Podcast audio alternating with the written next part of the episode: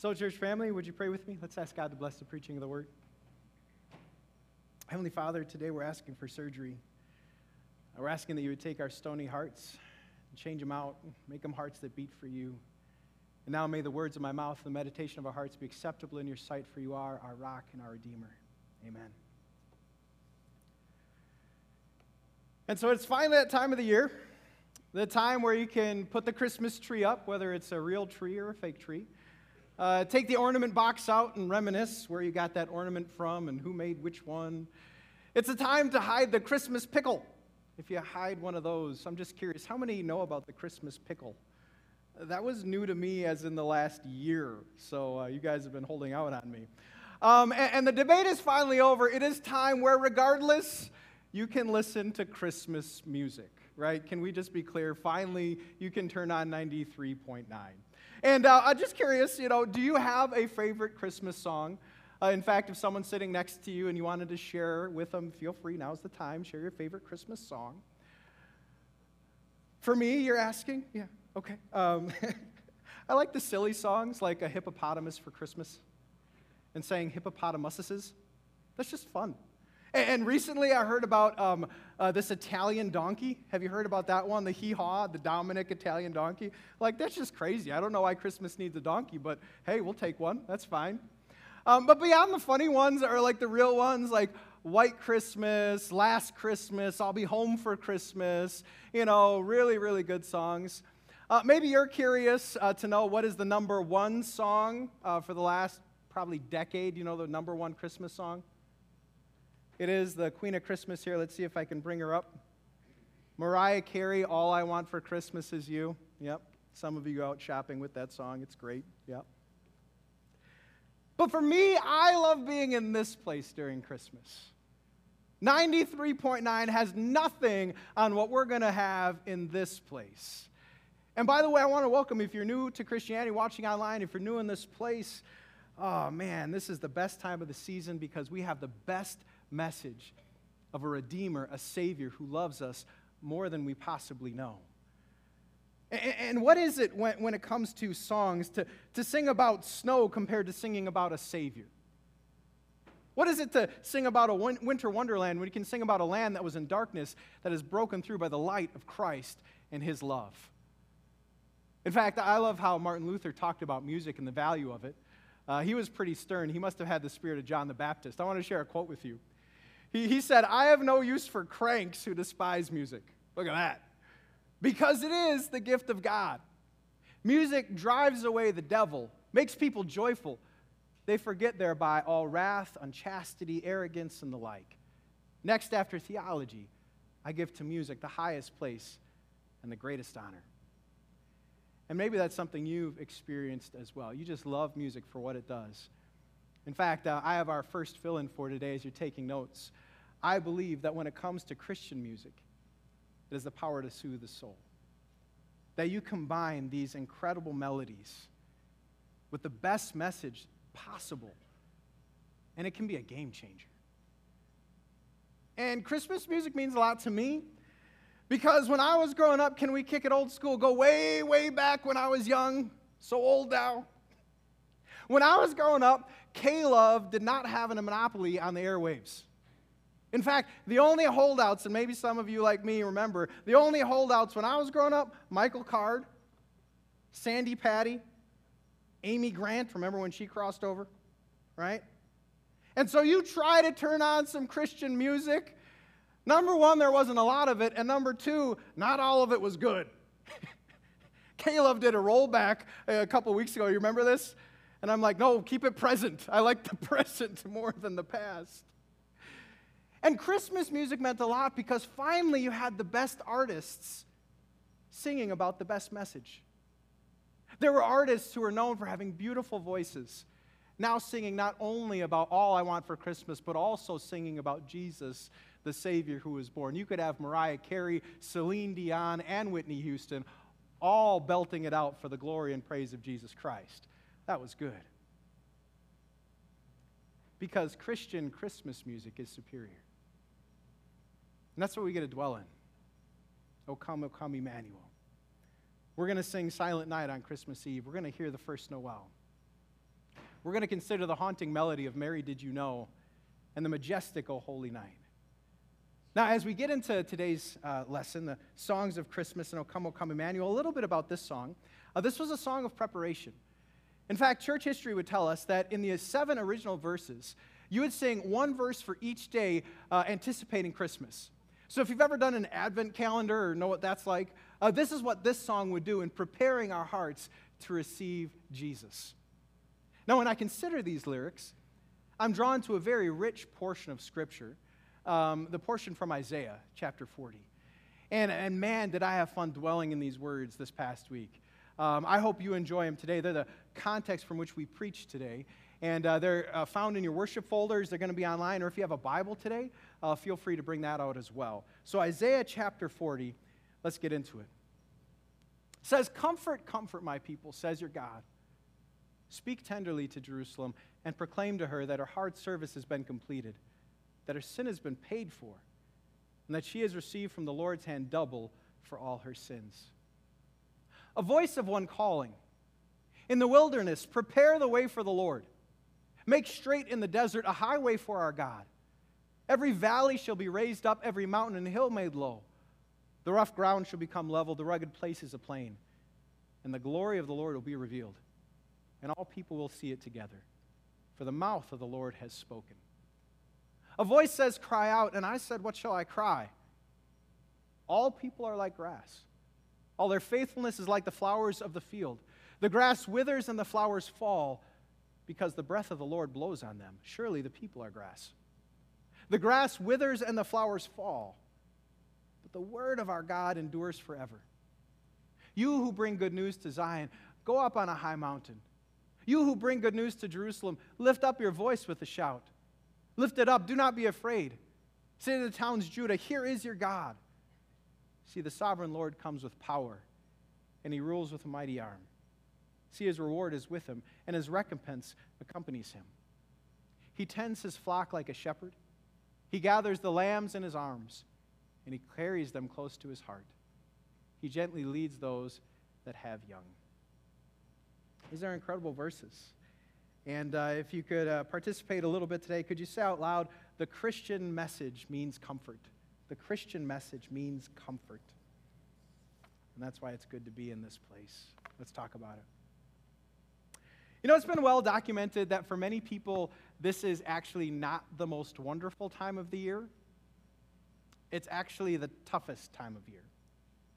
I don't know if you've done any research on the Christmas blues, but studies would show that not only suicide rates, but rates of depression are on the uptick during the holidays. Now, why is that? I was doing some research, and I found three um, likely causes. Number one is stress. We already busy Americans made busier by Christmas cards, Christmas cookies, Christmas pageants, Christmas office parties. All of that's going on right now. Number two, a state of comparison. If you're on social media, you can always find someone who seems to have done Christmas a little bit better. You just went around the neighborhood to look at the lights. Someone else went to a maze at Tinley Park. You got one piece of technology. Someone else got a piece of technology three times the value. But probably the biggest and the one that makes a lot of sense to me is, is loneliness. See, Christmas is a time where we remember who can't be with us and who we're not going to see and how the seasons have changed. And that's why I love being in this place when we gather. Because I believe the Christian message brings comfort. And if people really are getting down, they need to dwell in what it means that Jesus is born. In fact, the next fill-in. One of the reasons that I believe we can welcome Immanuel's coming is because he brings comfort. And that was the first verse. Isaiah says about this Christmas message, twice he says, comfort, comfort. And by the power of the Spirit, we not only hear those words, but receive what the words intend to bring. Our God shows up to say, whatever's going on, whatever reason you have to be blue, comfort is what I have. You can be uplifted today. And then he says, speak tenderly to Jerusalem. Now, now that struck me this week because God knew the history with his people, and his, his people were rebels. If God had the right to go off on anyone, like John the Baptist did in our first lesson, man, he could have gone off, and yet he says, no, speak tenderly to them. This also reminds me of being in a disagreement. Have you ever been in a disagreement where you can say the right thing, but say it in the wrong way? Tone of voice. And so God says, not only do I have the right message for you, but it should be proclaimed with the right tone. It should be proclaimed with joy, with peace and a grin. This is a message that we should proclaim from the mountaintops that everyone should hear. They have the right to be comforted because of the Christmas message. And then he dives in on, on why we can be comforted.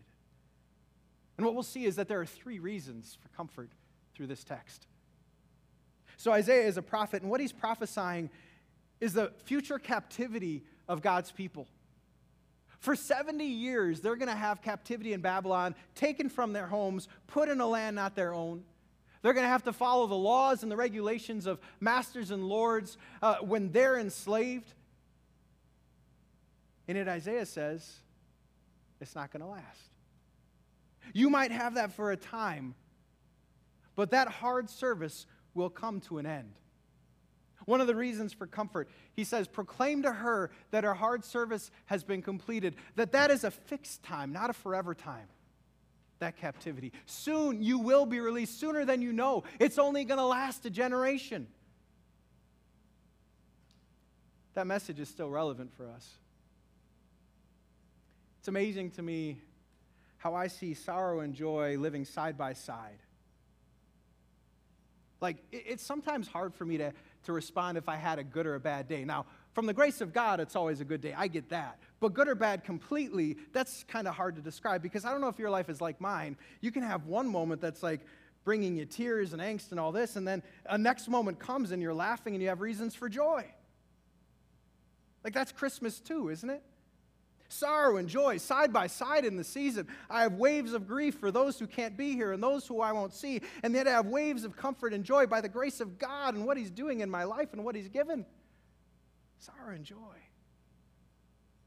The psalmist put it well when he said, you know, weeping may stay for the night, but rejoicing, that will come in the morning.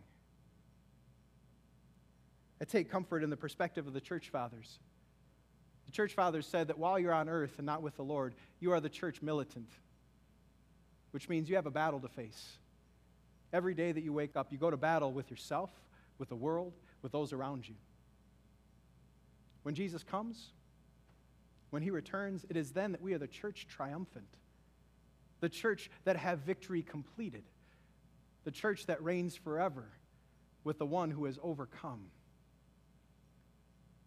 But Isaiah says, remember this perspective. Sorrow, sadness, it will not last. That's fixed. What is forever is joy. So we can welcome Christ's coming because it means sorrow is fixed and joy is forever. This is just a short season. Whatever the season, Paul says whatever you're going through is light and momentary in the scheme of eternity. But there's more reasons for comfort, and to talk about this, I want to talk about Christmas presents. Kids, do you have anyone that you have to go to to ask for that present? Maybe it's a really expensive present. Mom and Dad says, you know what, we can't get it. You know who sh- you should ask? That's a present for. Now, in my household, that was Grandma's responsibility. Um, we had Grandma's Astro. She was amazing. Grandma's Astro is the reason we had a tube television growing up, the reason I had a Nintendo, and eventually had my own personal T V. I felt like a king because of Grandma's Astro. But Mom and Dad, they couldn't afford that stuff. You got to ask Grandma's Astro. My other grandma also had a great philosophy. She could do this thing. We ask for something big. It's fine. I'll get it for you. Just the next five Christmases of your gifts. I love that philosophy too. What I learned from a young age is not everyone can pay for everything. You have to ask the right person in order to pay for that thing, right? We come to the Lord and we wonder, what is the cost of sin? How can we atone for a single sin? And the Bible is very clear. You and I could never give enough and never pay enough. In fact, if we believe that was the case, we would mock the message of Christmas and for sure mock the cross of Jesus Christ. When Isaiah was living, he had a system of sacrifice. The people of his day, they'd bring bulls and goats and doves, and they would learn that sin requires payment. Sin requires payment. But the New Testament reminds us that bulls and goats and doves could never pay the price. In the book of Hebrews, it says it was impossible for the blood of bulls and goats to take away sins. Who only could pay for sin? That's the baby born. The baby born to die. So that we could know it didn't matter if it was a moment of sin or a lifetime of sin. So that we could know whether it's a small sin or a grand sin. Whether it's a whole heap or a whole little. The cross of Jesus covers it. That the lavish grace of God goes further. And so why can we have comfort? Reason two, we welcome Christ's coming because it means all sins are covered. Doesn't matter what it is. Doesn't matter who you are. Doesn't matter how long. You know, that's recognized because um, a man named Jeffrey Dahmer is in the spotlight again. Have you heard his name? So I guess Netflix produced a series on Jeffrey Dahmer that's getting some traction. I don't know if I'd recommend it, but Jeffrey Dahmer. And uh, he did things that I won't even speak about. Um, they were so horrible. Uh, however, uh, the reason I bring him up is because, do you know, at the end of his life, he was known for saying this, that I have accepted Jesus as my Lord and Savior. And so Christian people, non-Christian people, they all look at Jeffrey Dahmer and they're like, now, if that's true, if, if he really does believe in Jesus, can he go to heaven?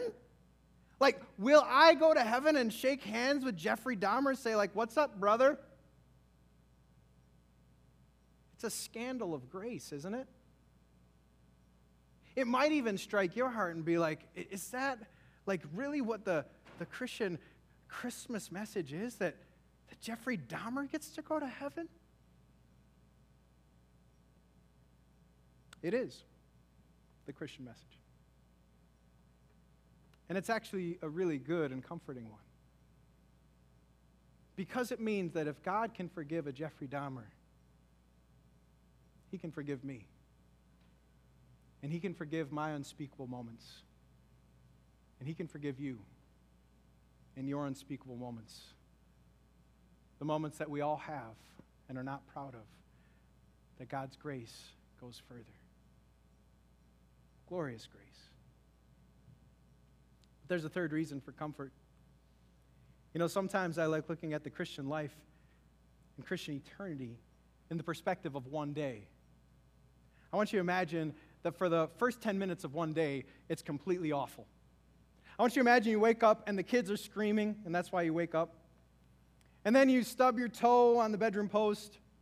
Then you get in the shower and there's no warm water. You have a cold shower. Then you get out of the shower and you slip and you bruise your knee. Like, just awful. But then you go downstairs. And the reason the kids were screaming is because they're making you breakfast. And they made it beautifully. Your favorite thing. On the table that day is a note from your spouse. Your husband's taking you to your favorite restaurant. And not only that, but he wrote a really great note. You go to work, and the boss calls you in, and you're getting a promotion. Not only is your pay double, um, but also you don't have to work with that person anymore, whoever that is. You go to your car, and you forget that you bought a lottery ticket yesterday. And sure enough, you check the numbers. You won a billion dollars. You go home. Your husband gets it exactly right. The meal is delicious, and you have food euphoria. And man, is it a good night.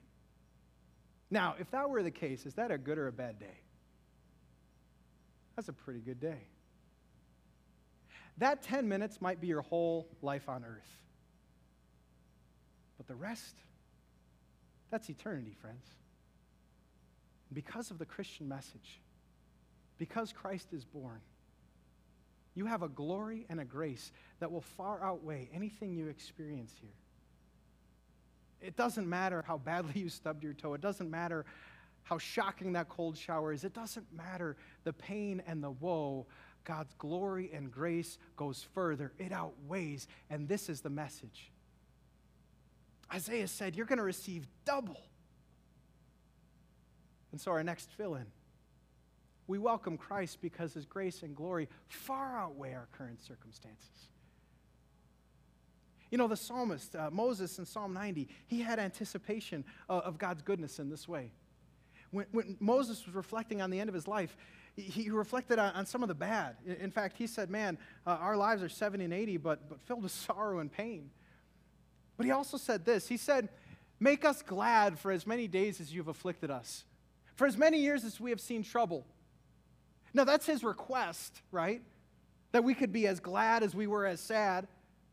And the psalm doesn't answer if that's going to happen on earth.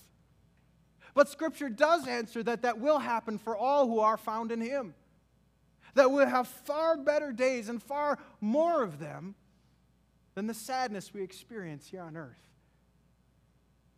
And why? Because Christ is born. Because Christ came. Because the baby who was born was also content to die. And when he died, he paid all our punishment. And when he rose, he reminded us we're not victims of this life. We are victors through him. And we are reminded today that no matter the sorrow, joy goes further. No matter the sin, grace goes further. No matter the despair, hope goes further. And it's a certain hope that will culminate someday. And so I don't know a better message. But before I leave, I can't just tell you about the comfort. I also have to give you the caution. Because the saddest part of this season is not about a gift not under the tree. The saddest part of the season is not about who you cannot be with at Christmas. The saddest part is not the anxiety and the stress. You know the saddest part of this whole season is that most people are going to miss the Christmas message. Most people are not going to receive the comfort that could be theirs and are going to have reason to live in sadness, live unchanged. Jesus reminds us that the path to destruction, it is wide. And the path to eternal life, it is narrow. And so as Isaiah brings this comfort, he also brings a word of preparation. We can talk a little bit about that. As we do, I wonder, when you celebrate Christmas, is there anything that you have to do, otherwise it won't feel like Christmas? Now, some of you, you might say, well, I have to go and chop down a tree and make sure my living room smells like a forest. Otherwise, it won't be Christmas, right? Some of you. Others of you have baking parties. You remember those baking parties? I have to get all the people together. We're going to bake cookies, those pretzels, you know, covered with chocolate. I'll take some of them, by the way. Think of me. No, I'm just kidding.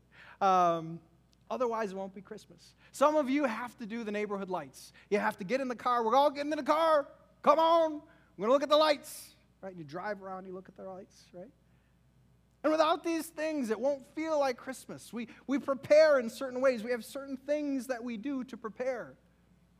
And Isaiah says, okay, you, you preparers, well, I want you to prepare in another way too.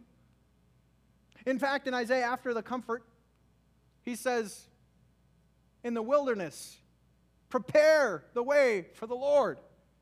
And then he describes how to do this. He says, make straight in the desert a highway for our God. Every valley shall be raised up, every mountain made low.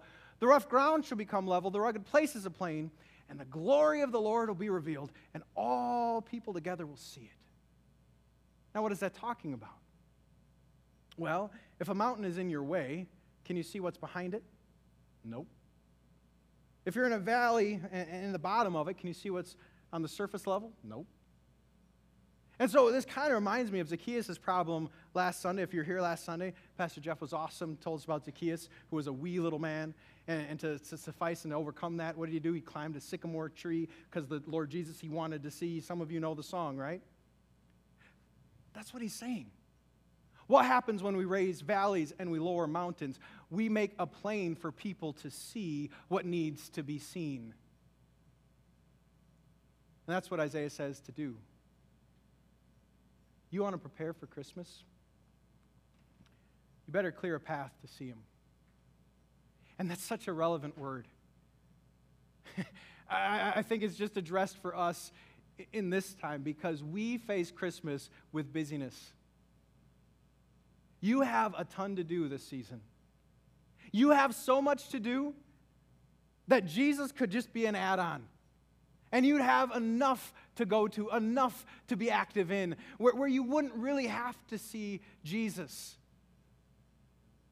And so what might you have to do? Well, this past week, our staff was talking about boundaries. I don't know if you've ever done a discussion on boundaries in your staff. Um, the discussion uh, based on Nehemiah is uh, this idea that when you say yes to something, you're saying no to something. Do, do you know that? You can't do two things at the same time. So if you say yes to something, you're, you have to understand you're saying no to something else. That works for people. When I say yes to a person, I'm saying no to another person, right? I can't meet with two people at the same time. They, they go in tandem, right? And so during this season, you know what I arm you with? I want to arm you with an arsenal of no's. I want to prepare you to say no to that obligatory gathering, whatever that means for your world. That extra thing, that not needed thing.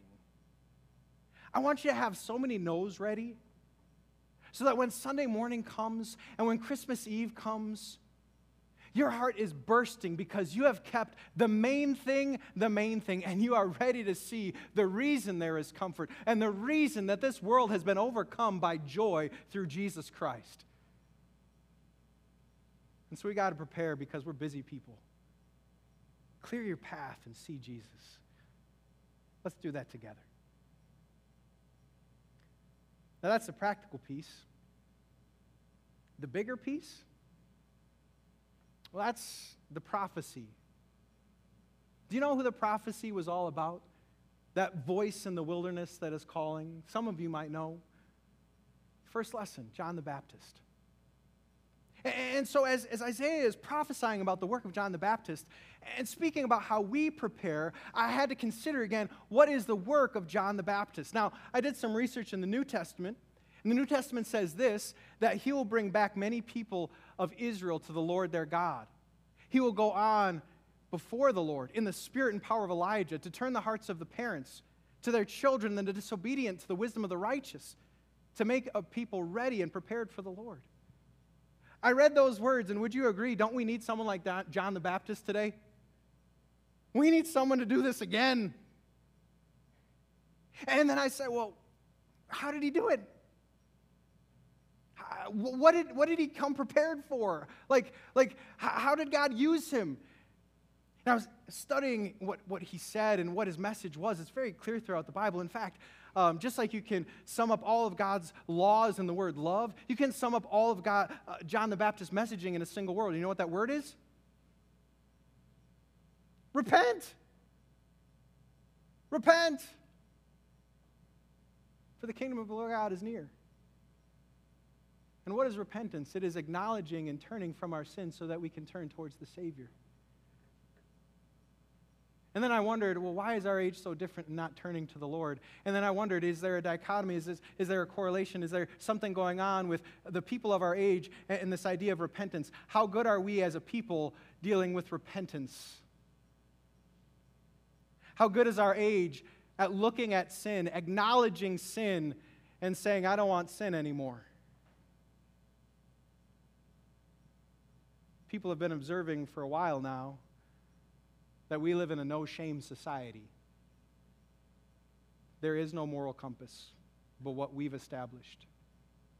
There is no right and wrong. It's just up to opinion.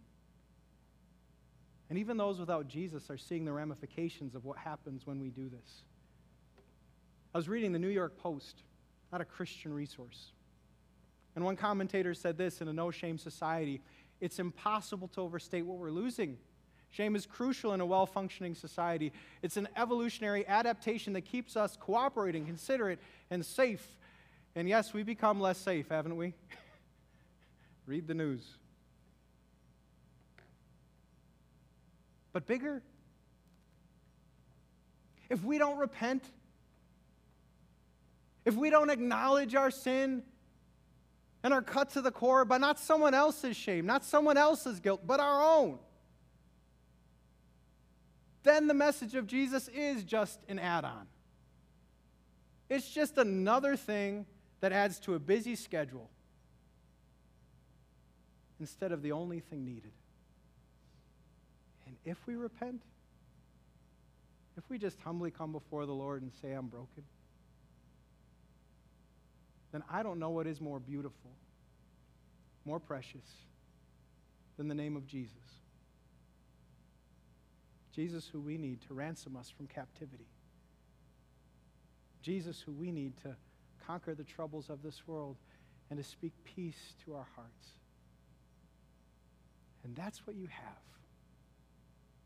So, brothers and sisters, let us continue to repent and see Jesus for who he is, the lover of our souls, the redeemer of this world, the hope that has no end. How do we prepare our last villain? It's through repentance. And so your next step today is to prepare for Christmas by keeping the main thing the main thing.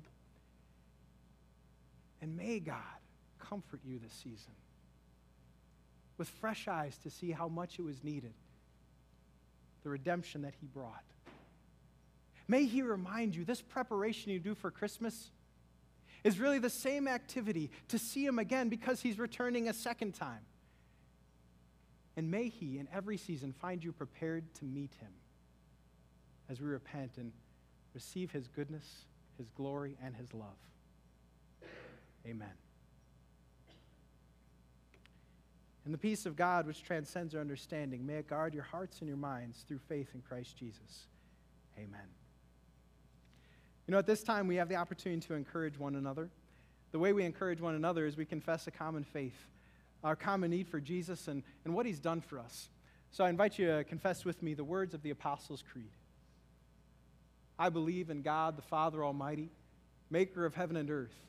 I believe in Jesus Christ, his only Son, our Lord, who was conceived by the Holy Spirit, born of the Virgin Mary, suffered under Pontius Pilate, was crucified, died, and was buried. He descended into hell. The third day he rose again from the dead. He ascended into heaven and is seated at the right hand of God the Father Almighty. From there he will come to judge the living and the dead. I believe in the Holy Spirit, the Holy Christian Church, the communion of saints, the forgiveness of sins, the resurrection of the body, and the life everlasting.